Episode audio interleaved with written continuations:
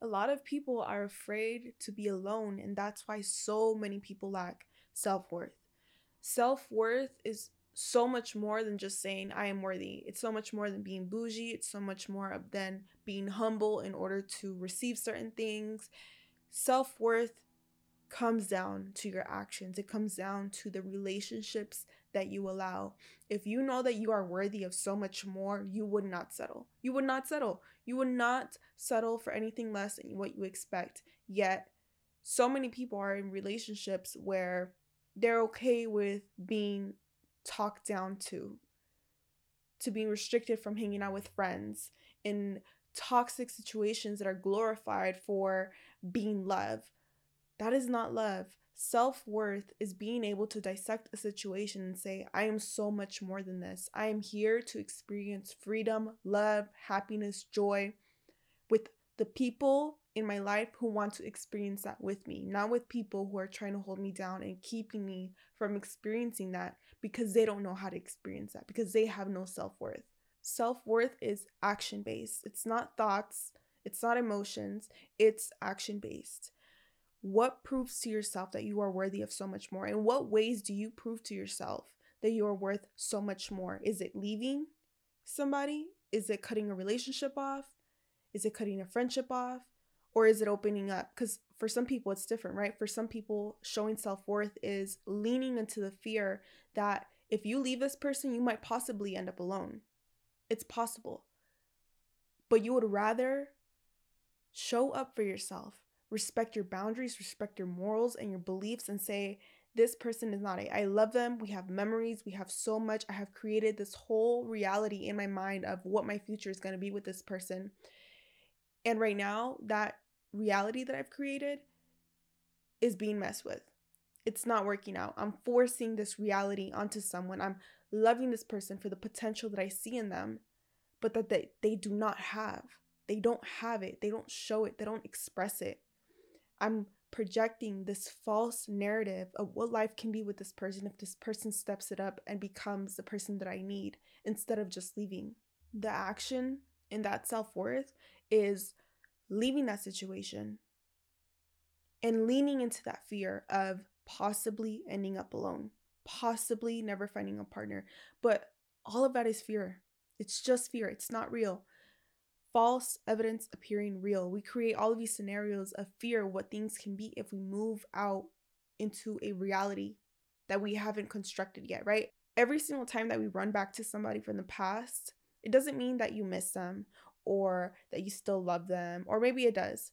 But a lot of people confuse these memories and these emotions for not being able to move on, or for holding on too long, and then we beat ourselves up in our mind for still thinking of someone, still loving someone, still bringing up these memories, when in reality what it is just love and emotions that have nowhere to go.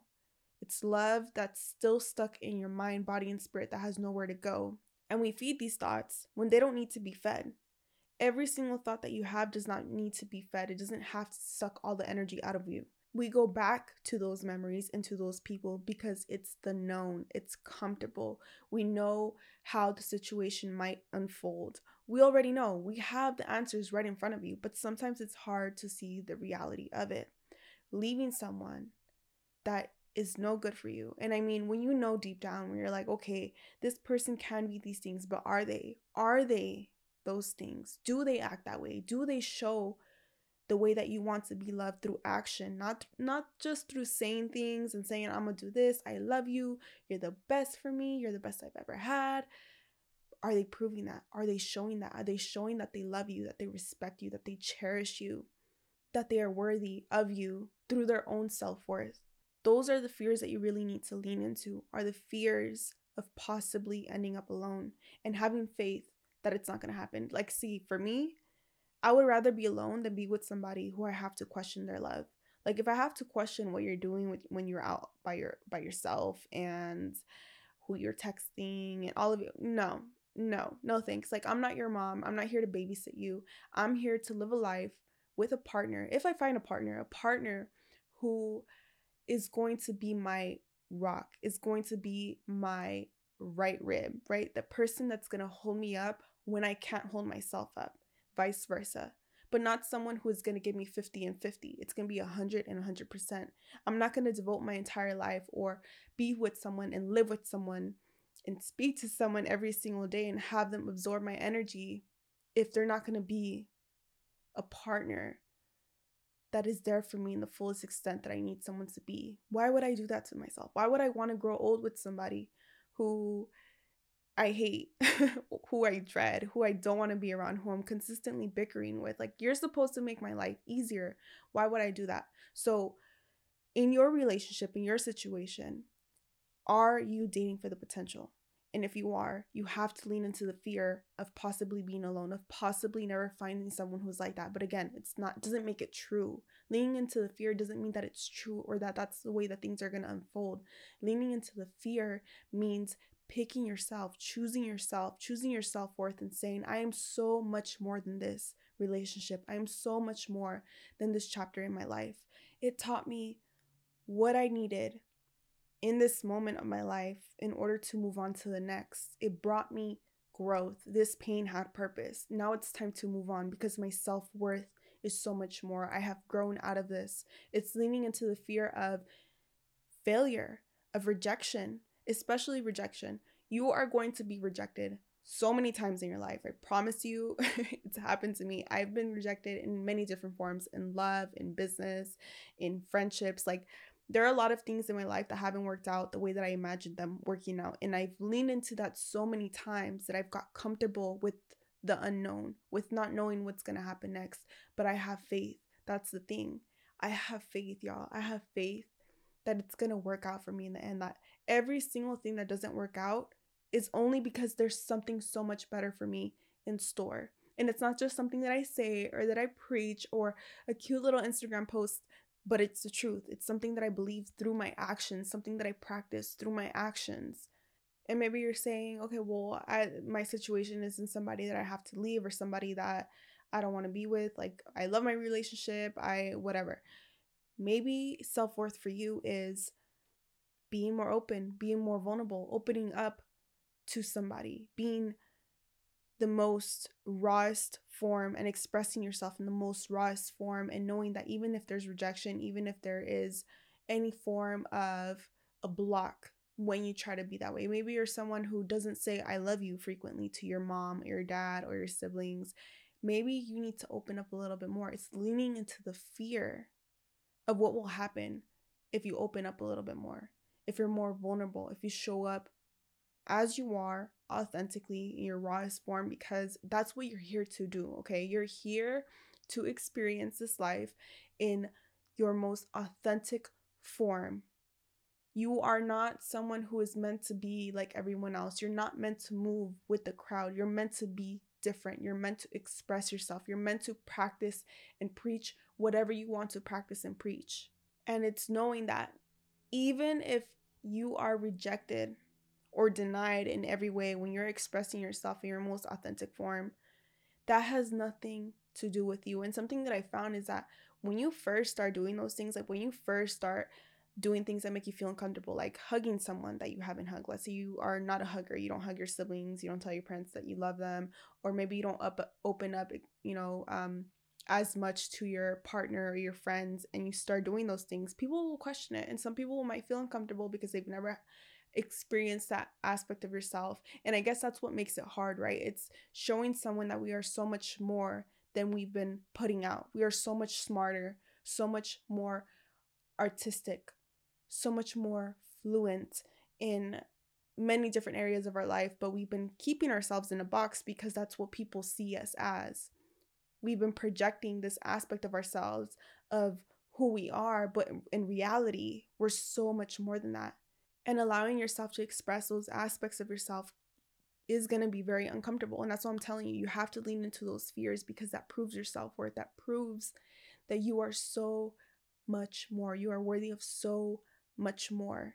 But what I was saying was that I've noticed that when I've gotten to those points in my life where I express myself differently, or I show up differently, or I just do something that's not who I am. And I always say this because who I am today is completely different, y'all. Like, so different from who I was a couple of years ago.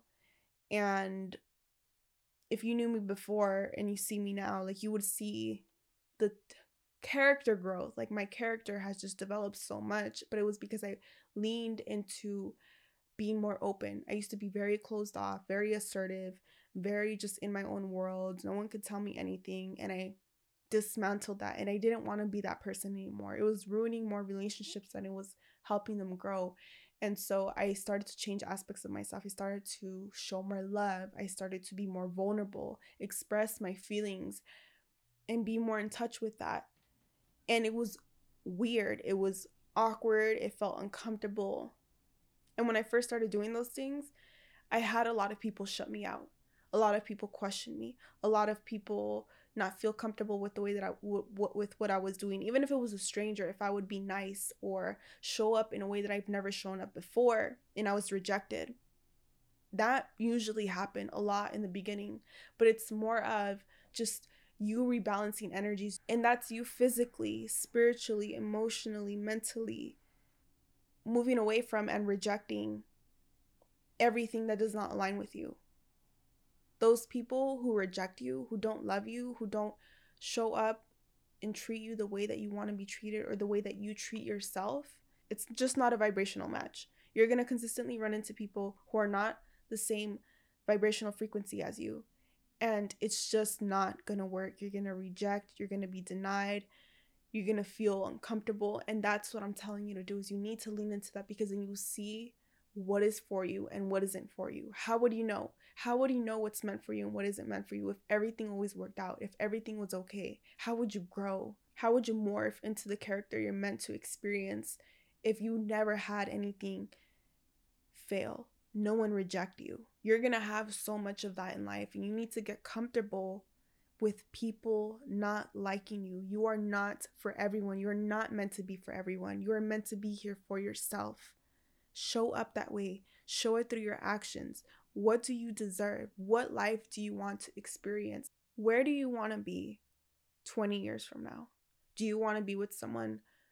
Do you want to be in a relationship? Do you want to be married? Do you want to be single? Do you want to be traveling? What do you want 20 years from now?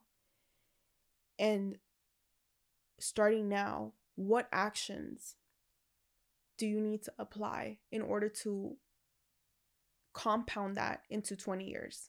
What do you need to start doing now to receive that 20 years later? It's like habits.